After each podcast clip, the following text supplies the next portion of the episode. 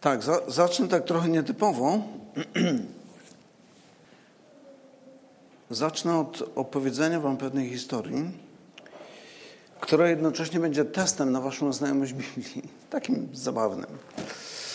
E, historia brzmi tak. Kandydat na pastora przychodzi, staje przed radą zboru, no i rada zboru chce zbadać, jaka, jakie są jego kompetencje i mówią, no chcieli porozmawiać trochę więcej na temat historii o miłosiernym Samarytaninie. Myślę, że kojarzycie. I mówią, no dobrze, to zacznijmy od tego, jakby pastor zechciał nam opowiedzieć tę historię, bo no porozmawiamy dalej. I on mówi tak, oczywiście, pewien człowiek podróżował z Jerozolimy do Jericho, Jericho i wpadł między ciernie, a ciernie wyrosły i go dusiły. Jak już się wydostał, poszedł dalej, ale nie miał żadnych pieniędzy. Ale po drodze spotkał królową Saby. Ona mu dała tysiąc srebrników i pięć szat odświętnych. Wtedy on wsiadł na rydwan i jechał jak szalony, a kiedy przyjeżdżał obok wielkiego dębu, zaczepił włosami o gałęzie i tak wisiał, a kruki przyniosły, przynosiły mu jedzenie i wodę. I zjadł pięć bochenków chleba i dwie ryby. Pewnej nocy, gdy spał, przyszła jego żona Dalila i obcięła jego włosy. On upadł na kamienie i się potłukł, ale wstał i szedł przez 40 dni i 40 nocy. A potem schował się w jaskini i żywił się szarańczą i miodem leśnym. Potem zaprosił swojego sługę, by jadł z nim w wieczerze, ale on powiedział, że pojął żonę i nie może przyjść. Wtedy inny sługa poszedł na drogi i pola i zapraszał wszystkich, żeby przyszli. A kiedy już zjedli kolację, on wstał i poszedł do Jericho. A gdy już wszedł do miasta, zobaczył w oknie królową Jezebel, siedzącą w oknie, E, siedząc w oknie królowej Izabela, a ona śmiała się z niego. Wtedy on zawołał do sług stojących za nią, zrzućcie ją z tego okna. I oni ją zrzucili. A on powiedział, zrzućcie ją jeszcze raz. A oni zrzucili ją 70 razy 7. A z resztek, które pozostały, nazbierali 12 koszy, nie licząc kobiet i dzieci. A ludzie pytali go, czyją żoną będzie w dniu zmartwychwstania. Żeby zrozumieć dowcip tej historii, trzeba znać Biblię. Nie? I cieszę się, że słyszę śmiech z waszej strony, bo to znaczy, że znacie. Nie będę wytykał palcami, kto się nie śmiał. E, I to jest historia, którą, e, przed którą chciałbym podkreślić, jak ważna jest, znaczy ta historia może tego aż tak bardzo nie pokazuje, jak ważna jest, ale że ważna jest znajomość Biblii, znajomość Słowa Bożego. Ale prawda jest taka, że jeżeli nie będziemy znali Słowa Bożego, tej istoty tego serca, co tam jest w nim przedstawione, nie będziemy potrafili przeciwstawić się kłamstwom, którym jesteśmy otoczeni, którym jesteśmy bombardowani ze wszystkich stron. Kłamstwom, które serwuje nam książę tego świata, można by tak powiedzieć. Myślę, że nasz świat dzisiaj można by podsumować takimi słowami jak Izajasz. Dzisiaj będzie Dzień Starego Testamentu, więc będzie sporo takich e, fragmentów. Zaraz przeczytamy sobie e, całą historię. E, Izajasz, który właśnie w tym czasie też żył, mówi o swoim narodzie, o Izraelu. Mówi, biada tym, którzy zło nazywają dobrem, a dobro złem. Którzy zamieniają ciemność w światłość, a światłość w ciemność. Zamieniają gorycz w słodycz, a słodycz w gorycz. Biada tym, którzy we własnych oczach uchodzą za mądrych i we własnym mniemaniu za rozumnych. Jak czytam ten tekst, to myślę sobie, czy to z gazety jest jakieś? Czy jakbym czytał wiadomości ze świata i tego, co się dzieje. Um, chciałbym, żebyśmy dzisiaj spojrzeli na historię dwóch królów. Obaj zasiedli na tronie, gdy byli dziećmi. Jeden miał 12 lat, drugi miał 8 lat. Obaj panowali w Judzie, czyli tym południowym królestwie, które od czasu podzielenia się na północne i południowe tak właśnie funkcjonowały. E, ale sposób, w jaki funkcjonowali i w jaki sposób sprawowali swoją władzę, to dwa różne światy. Jeżeli byśmy chcieli zobaczyć, jak to wygląda tak w historii, to jest ten okres, e, który nas interesuje. Ci dwaj królowie to Manasses i Jonasz. E, Jozjasz, oczywiście, Jozjasz. Tak, Manasses i Jozjasz. Pamiętajcie, Saul, Dawid, Salomon, potem następuje podział królestwo na północne, południowe. Taka jedna uwaga, jeżeli po śmierci Salomona czytacie o Izraelu, to już nie chodzi o cały Izrael, tylko chodzi o tylko jego północną część. Nie? To tak, taka te, techniczna uwaga. Um, Jeremiasz, który był prorokiem w czasach właśnie Jozjasza, mówi tak, gdyż mój lud popełnił dwojakie zło. To mówi w imieniu Boga. Mój lud popełnił dwojakie zło. Źródło wód żywych opuścili, a wykopali sobie cysterny, cysterny dziurawe, czyli zbiorniki na wodę. Cysterny dziurawe, które wody zatrzymać nie mogą. Źródło wód żywych opuścili, a wykopali sobie cysterny, oczywiście taki metaforyczny obraz cysterny, które wody zatrzymać nie mogą. I zajmiemy się tymi dwoma królami, Jozjaszem i Manassesem. E, Jozjasz zasiadł na tronie mając zaledwie 8 lat. Oczywiście jakimś tam koregentem był w, w, tym czasie. Panował w sumie przez 31 lat. Przed nim był inny król Manasses, który zasiadł na tronie mając 12 lat i panował 55, ale też tam chyba 11 albo 12 lat był takim koregentem albo wiceregentem razem ze swoim ojcem. I przeczytajmy kilka zdań opisujących rządy tych królów. E, tak jeszcze spójrzmy na tą e, mapę.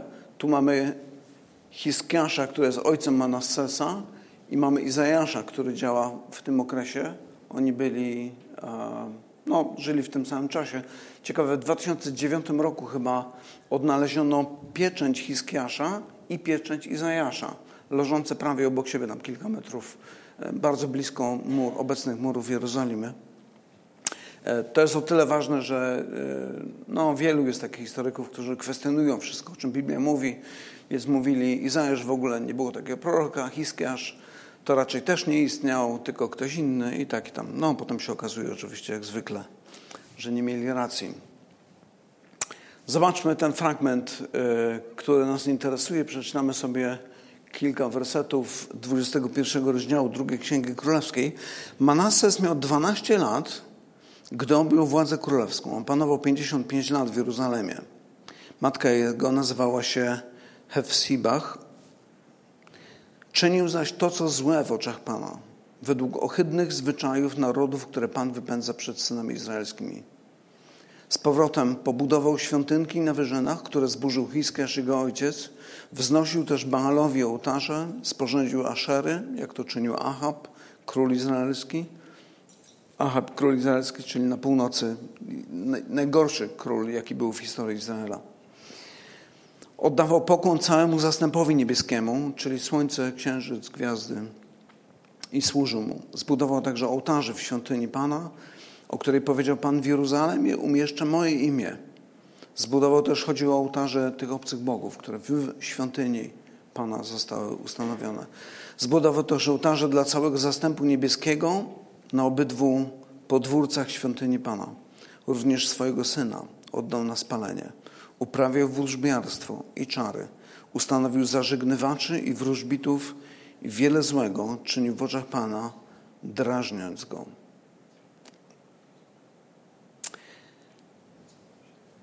Na początku był Hiskia, przepraszam, Manases był koregentem, czyli współrządził, miał jakiś tam udział wraz ze swoim ojcem Hiskiaszem.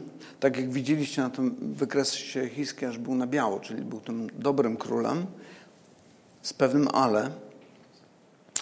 Generalnie Hiskiasz był jednym z najlepszych królów, jednym z najbardziej bogobojnych. I tak pismo też zaświadcza o nim. Zobaczmy tutaj jeden fragment z drugiej Księgi Królewskiej mamy taki opis. Na Panu Bogu Izraela polegał tak, że nie było po nim takiego jak on.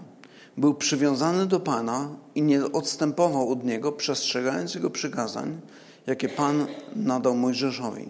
To też Pan był z nim. Wszystko, co przedsięwziął, wiodło mu się. I jeszcze jeden fragment z Księgi Kronik, w każde dzieło, które się, którego się podjął, czy to w służbie dla świątyni Bożej, czy też zakonu i przykazań, aby szukano swego Boga, wkładał całe swoje serce. To też szczęściło mu się. Zobaczcie, obydwa te świadectwa są takie, że e, no, Hiskiarz był człowiekiem naprawdę oddanym Bogu. I to nie tylko tak zewnętrznie, ale całym sercem. Efektem było to, że Bóg błogosławił jego rządy, błogosławił nawet jego osobiste życie. I w ten sposób Hiskiasz stał się bardzo bogaty. Był bogobojnym królem, w którego życiu nagle pojawił się olbrzymi majątek. I niestety to, co było skutkiem Bożego błogosławieństwa, czyli ten majątek, stał się powodem pychy i upadku pod koniec życia. Pod koniec życia wydaje się, że Hiskiasz zaczyna sobie przypisywać osiągnięcia e, czy zasługi za te wszystkie dobrodziejstwa, którymi Bóg go obdarza. I w pewnym momencie Hiskiasz choruje. I choruje śmiertelnie do tego stopnia, że Izajasz, który właśnie w tym samym czasie e, działał, Izajasz przychodzi do niego mówi, umrzesz. Ta choroba jest na śmierć, już nie wyzdrowiejesz z niej. Co robi Hiskiasz? To, co robił kiedyś.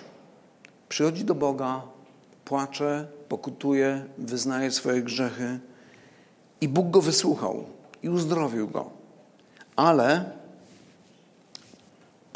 w drugiej księdze kronik czytamy tak. Jednak Hiskiasz nie odwdzięczył mu się za wyświadczone dobrodziejstwo, gdyż jego serce wzbiło się w pychę. To też gniew Boży spadł na niego, na Juda i na Jerozolimę. Wtedy Hiskiasz ukorzył się za pychę swojego serca, on sam oraz mieszkańcy Jerozolimu, tak iż za dni Hiskiasza nie spadł na nich gniew Pana. Więc jakby mamy kilka takich epizodów, generalnie pozytywny okres w jego życiu i potem powoli wzbijanie się w pychę, potem Pan Bóg dotyka go, on pokutuje, wyznaje swoje grzechy, on jest zadowolony, ale znowu wzbija się w pychę, więc znowu Pan Bóg go upokarza.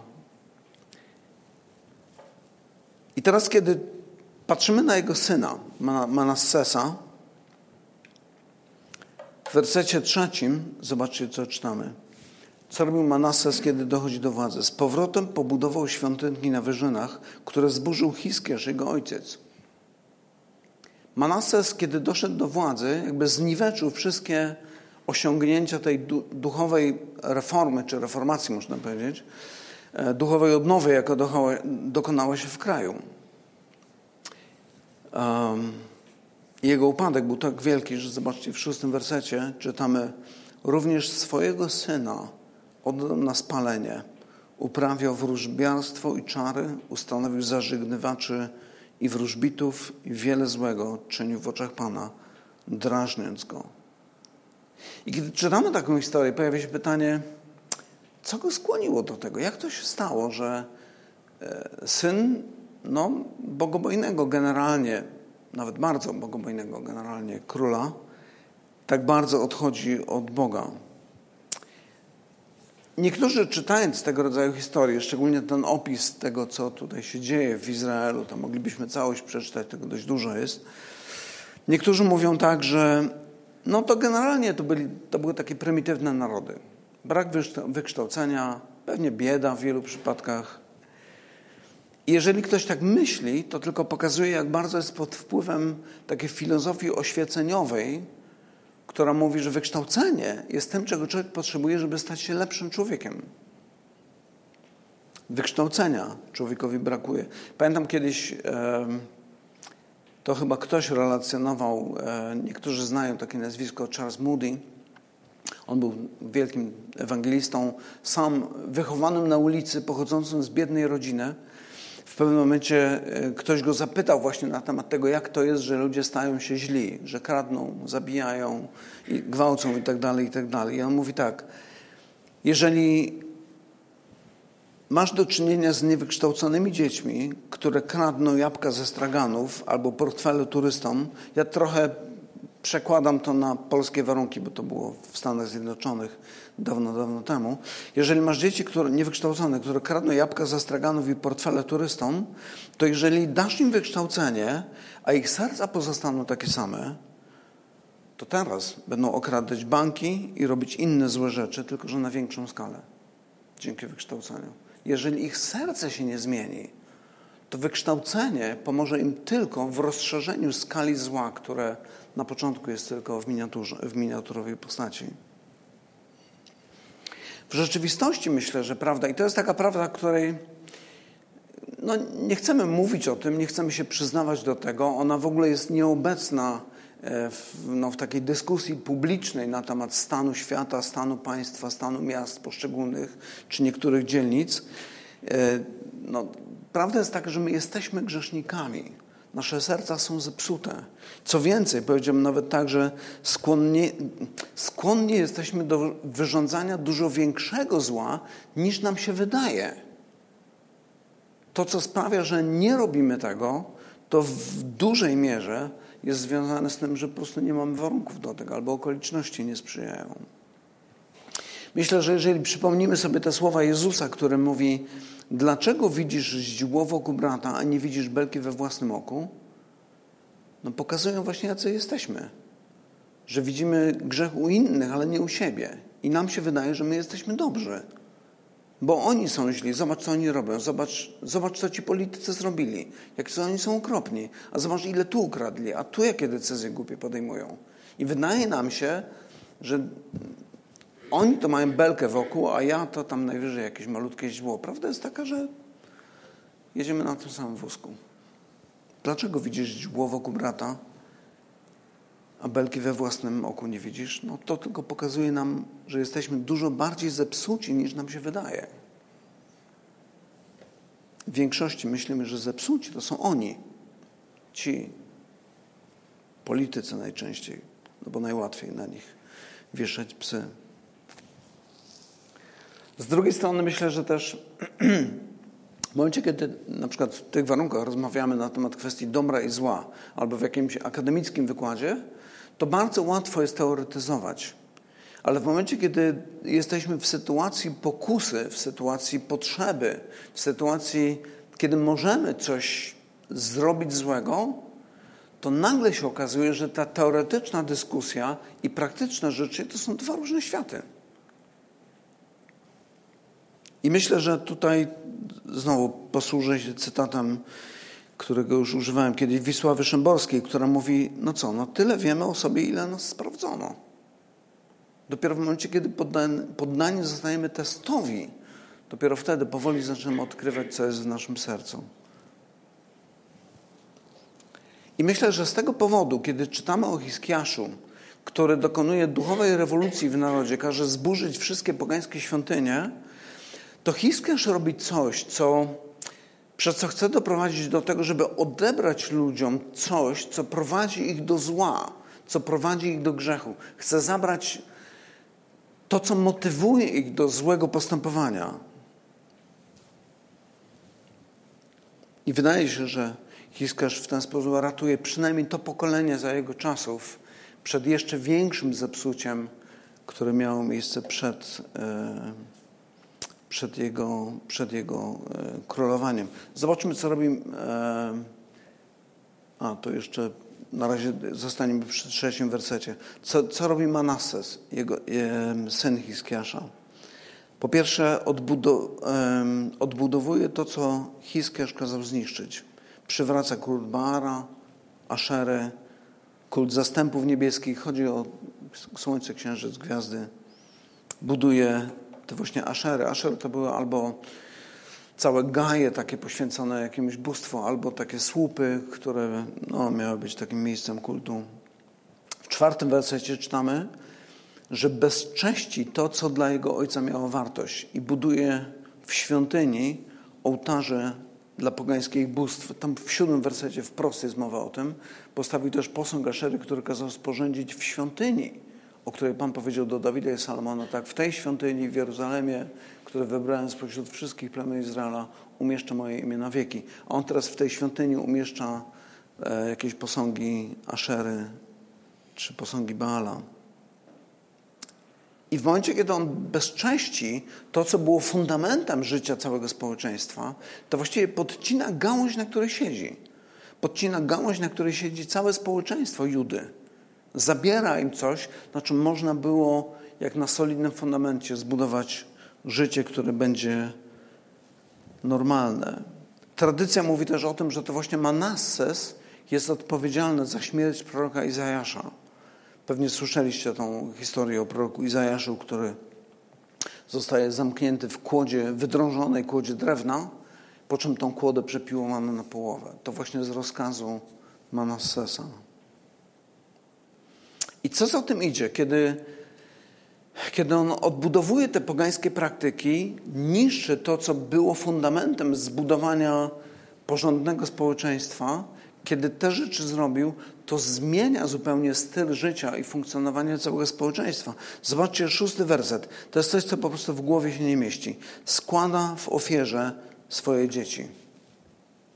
Swojego syna oddał na spalenie. Księga Kronik mówi o tym, że nawet dwóch synów oddał na spalenie. Wiemy o tym. To, to jest też jeden z takich elementów, który E, wielu takich świeckich historyków mówi, poddaje wątpliwość, mówi, nie, to niemożliwe. No kto by oddał swoje dziecko na spalenie, nie? No a potem się okazuje, że cała Kartagina była przesiąknięta takim kultem. Kartagina była powiązana z Fenicją, która była tuż obok Izraela. Fenicja miała wpływ na te całe regiony i również, jak widzimy, na Izrael, który e, oddawał cześć Molochowi, któremu składano w ofierze żywe dzieci po to, żeby tam spłonęły. Po prostu coś. Pan Bóg, kiedy mówi, już nie pamiętam w którym miejscu, jednej z ksiąg mówi, robicie rzeczy, które mi nawet na, na myśl nie przyszły, żeby was prosić o coś takiego. A jednak wy to praktykowaliście. Przejmując najgorsze praktyki z tych ludów, które ja wypędziłem spośród was.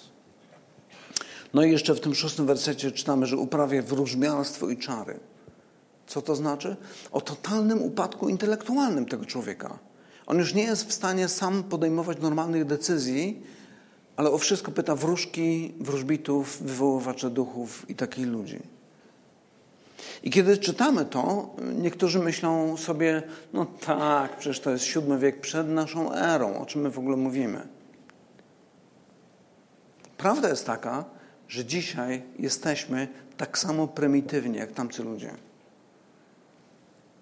Niewiele się zmieniło. Oczywiście zmieniła się prawna struktura państwa i wielu rzeczy nie wolno robić, dlatego one nie są praktykowane, a przynajmniej nie w świetle dziennym. Ale generalnie powiedziałam tak, że Europa odwraca się od wartości, na których została zbudowana. Europa jest ludzkim miejscem do życia tylko dzięki temu, że pojawiło się tu chrześcijaństwo. To chrześcijaństwo sprawiło, że te pogańskie praktyki religijne, które były na naszych terenach, zniknęły zasadniczo zniknęły, powiedzmy tak.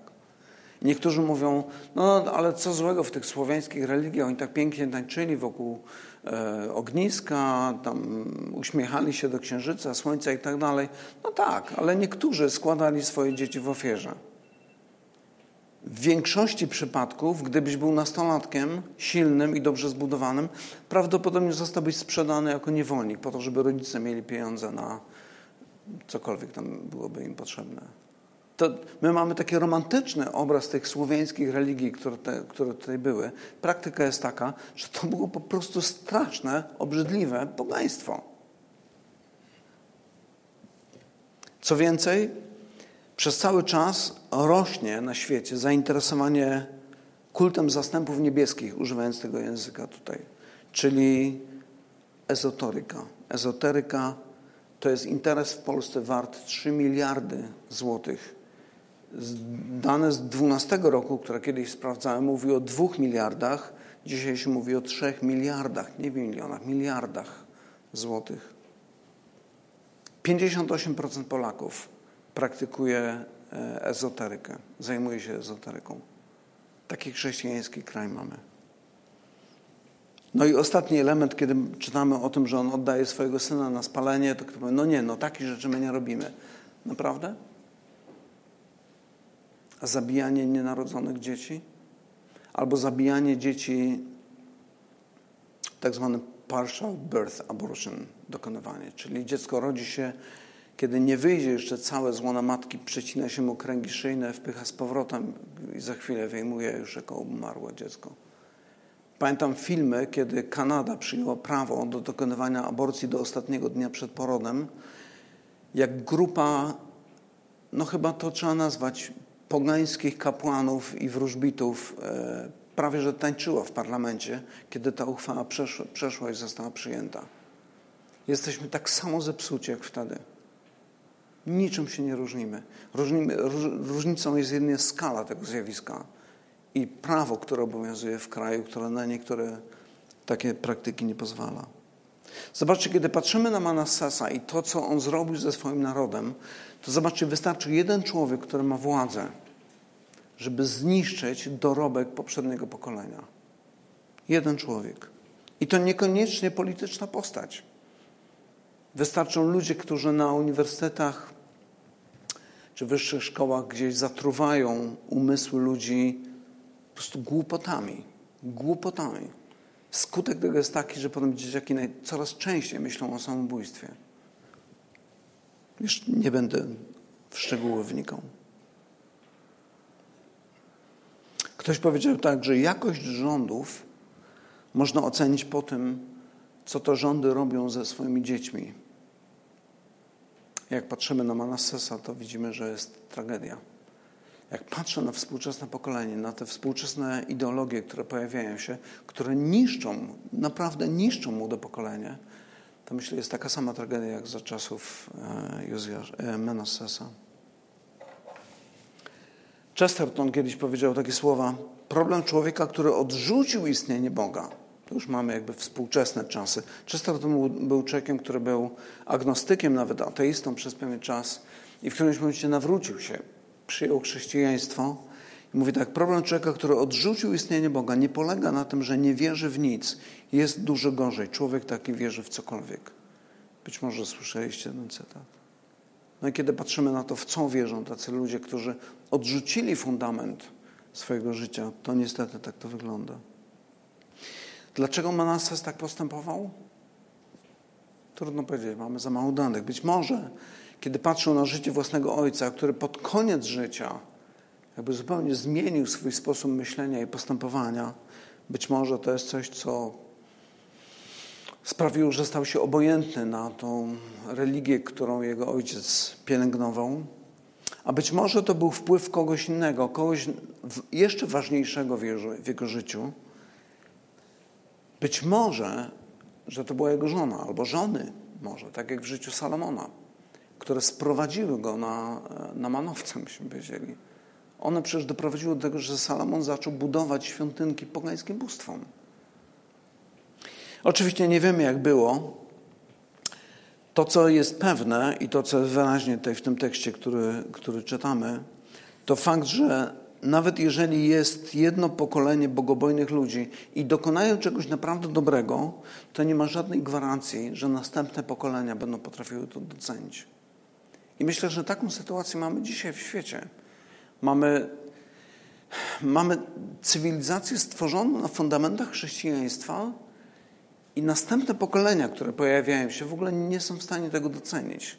I mówię, spalmy kościoły. Nawet widziałem takie t-shirty z napisem spal swój kościół. Chodziło o budynek kościoła oczywiście. I myślę, że z tego powodu mówi się o tym, że Bóg nie ma wnuków. Bóg ma tylko dzieci, nie ma wnuków. Następne pokolenie musi samo zdecydować, za kim chce iść. I to musi być coś osobistego.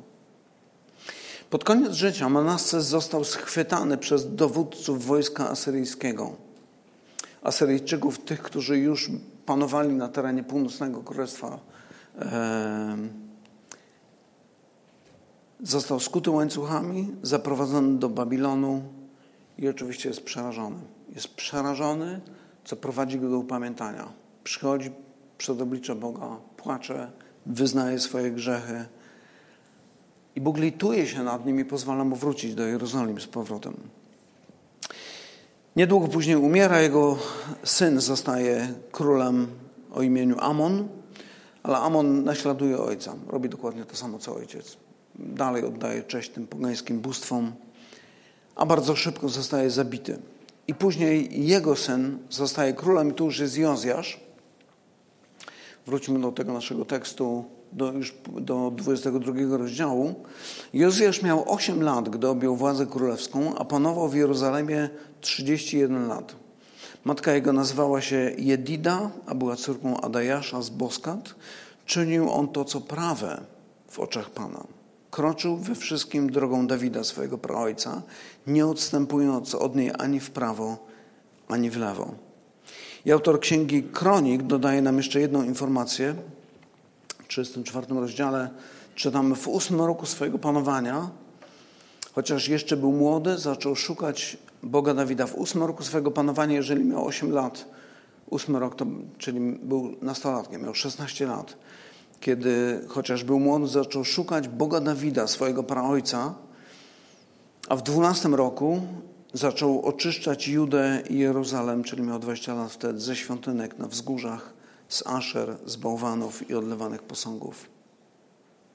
Coś wydarzyło się w jego takiego życiu, w jego życiu coś takiego, co pobudziło go do zakwestionowania tego porządku, w którym się wychował. I mówi, no coś mu nie pasowało tutaj. I co ciekawe, miał 16 lat wtedy. Młody chłopak. To taki wiek, kiedy młodzież zaczyna kwestionować to, co robili rodzice, kwestionować to, z czym mają do czynienia. Ale w jego wypadku, i to jest moja nadzieja, szczerze mówiąc, na nasze pokolenie, że następne pokolenia, kiedy wyrosną i spojrzą na to, co się wydarzyło za naszych czasów, powiedzą, tak nie może być. I mam nadzieję, że będzie tak w życiu, jak w życiu Jozjasza, który patrzy na to i zaczyna szukać Boga Dawida. Zobaczcie, to jest myślę, że bardzo ciekawe, że on kiedy patrzy na, na sytuację w kraju albo w Jerozolimie czy w Judzie, mówi, to jest straszne, co oni robią. Ja będę ateistą. No, tak nie mówi. No, wtedy to byłoby nie do pomyślenia, żeby być ateistą. Ale co mówi? Mówi, będę szukał Boga Dawida. Bo kiedy Dawid był królem, państwo było, całe państwo, i północ, i południe, było pod wielkim Bożym błogosławieństwem. Więc chcę szukać tego Boga, którego czcił Dawid. Chcę, żeby mój naród doświadczył tego, co było najlepsze w wierze moich praojców. Ale to jeszcze nie koniec. W pewnym momencie w trakcie prac prowadzonych w świątyni znaleziono zostaje Księga Prawa Mojżeszowego. Po prostu znaleziono Księgę Prawa Mojżeszowego i kiedy ta księga znaleziona, przeniesiona została do króla i odczytana mu, król był przerażony. Rozdarł swoje szaty, co było takim znakiem uniżenia przed Bogiem i gotowości do pokutowania z powodu tego, co zobaczył. Bo kiedy czytano mu to prawo, zobaczył, jakie są konsekwencje odejścia od Boga. Jakie są straszne konsekwencje tego, kiedy ludzie przestają służyć prawdziwemu Bogu i zaczynają służyć e, bóstwom e, tym pogańskim. I teraz zobaczmy, co on zrobił. 23.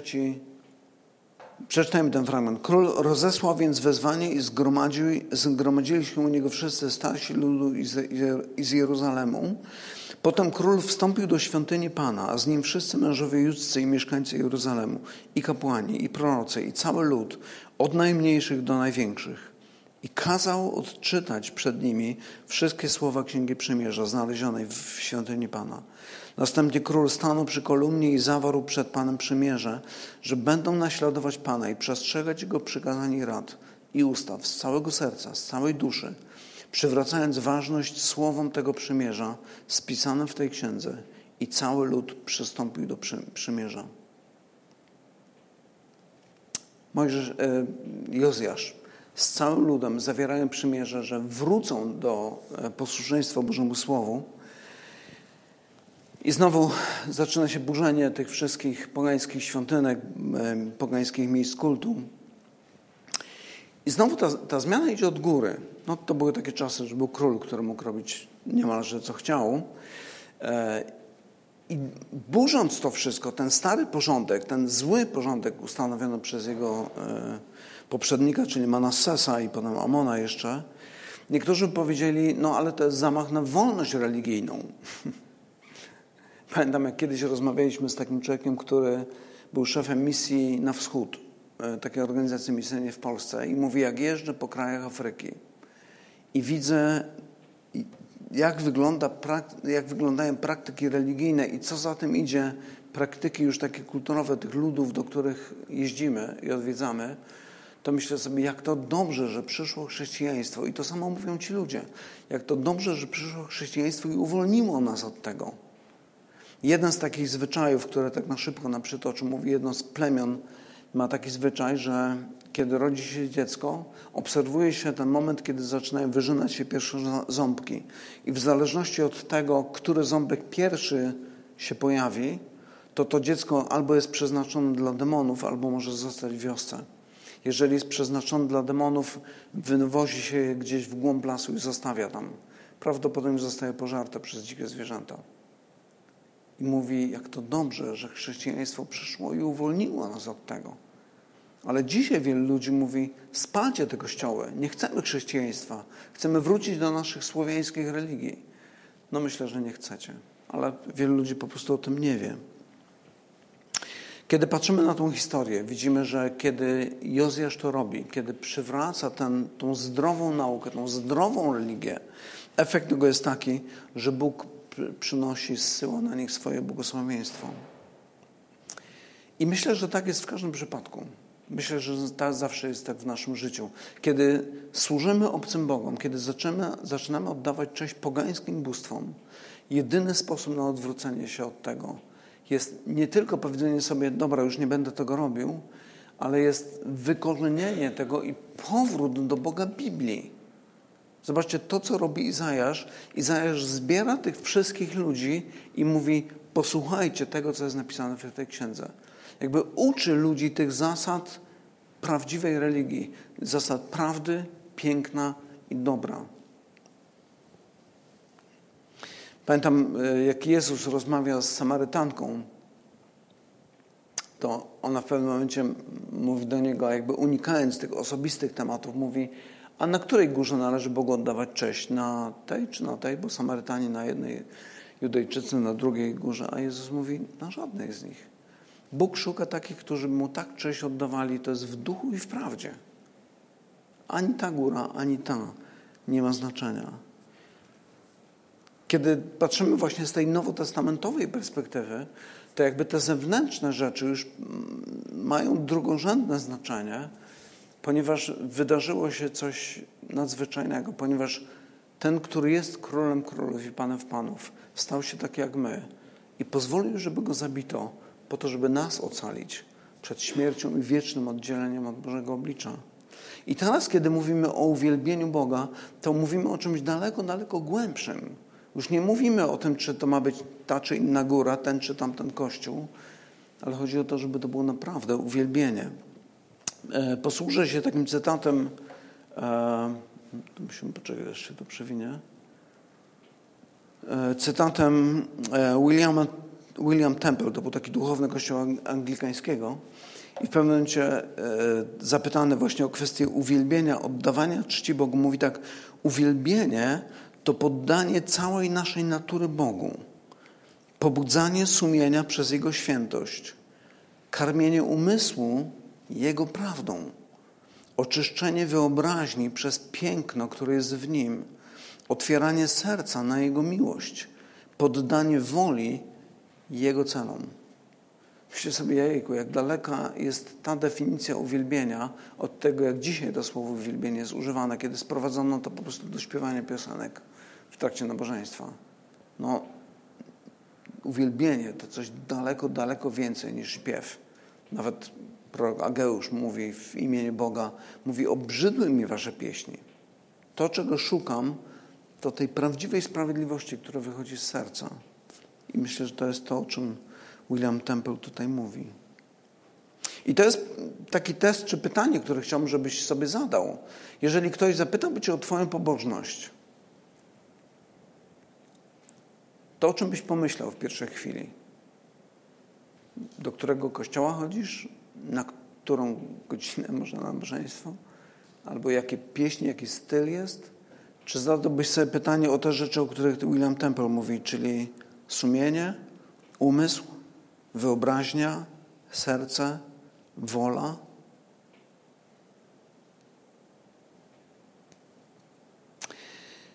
Kiedy patrzymy na życie Jozjasza, niestety pod koniec życia Jozjasz też wzbił się w pychę. Ponieważ Bóg mu błogosławił, on zaczął to przyjmować jako swoje zasługi, swoje osiągnięcia. Pojechał na wojnę, w której Bóg, przed którą Bóg ostrzegał go, żeby nie jechał, bo to nie jest jego wojna. Nie ma brać w niej udziału. I tam zginął. I kiedy patrzymy na Jozjasza i w ogóle wszystkich tych królów w całej tej księdze Kronik, czy Królewskiej, czy Samuela, Widzimy, że tak naprawdę nawet ci, którzy otrzymują takie dobre świadectwo, łącznie z Dawidem, który wydaje się, że był naj, najlepszym królem w historii Izraela, również w jego życiu widzimy upadki, widzimy grzechy. Żaden król tak naprawdę nie był w stanie uratować całego narodu, uratować siebie, ponieważ wszyscy byli grzesznikami. Każdy z nich tak naprawdę co jakiś czas przynajmniej myślał przede wszystkim o sobie.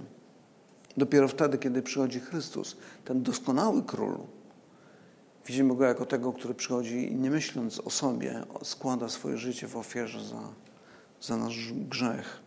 Myślę, że nie ma takiego króla, który by coś takiego był gotowy zrobić. Króla, który składa swoje życie w ofierze za swój lud, żeby ratować swoich ludzi. Ale on to robi.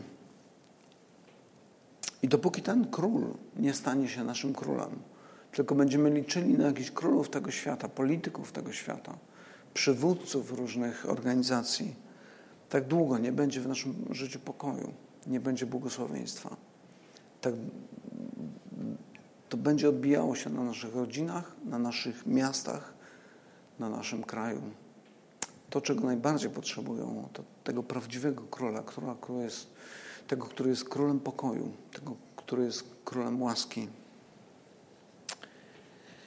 Pochylmy go w modlitwie jeszcze. Panie, dziękujemy Ci za to, że kiedy patrzymy na tą historię, historię królów, którzy no właśnie są ludźmi, nawet wtedy, kiedy mają takie dobre okresy w swoim życiu, to później nawet oni upadają.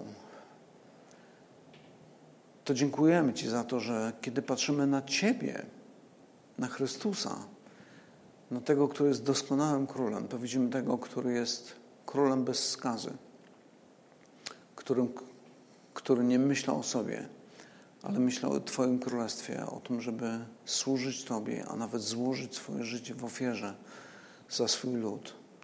I za to, Panie, dziękujemy Ci i modlimy się o to, żeby ten król, ten, który jest księciem pokoju, był królem w naszym życiu, pod każdym względem, w każdej dziedzinie. I abyś Ty mógł być uwielbiony, a my byśmy mogli być dziedzicami Twojego błogosławieństwa. Prosimy, chroń nas przed wpływem tego świata, przed głupotą tego świata i pomóż nam szukać tego, co jest naprawdę dobre, piękne i prawdziwe. Te wszystkie skarby, które są ukryte w Tobie, a dokładniej w Chrystusie. Daj nam otwarte oczy, otwarte serca i pomóż nam służyć Tobie i szukać Twojego oblicza każdego dnia, w każdej sprawie i szukać Twojej chwały. O to prosimy przez Pana Jezusa. Amen.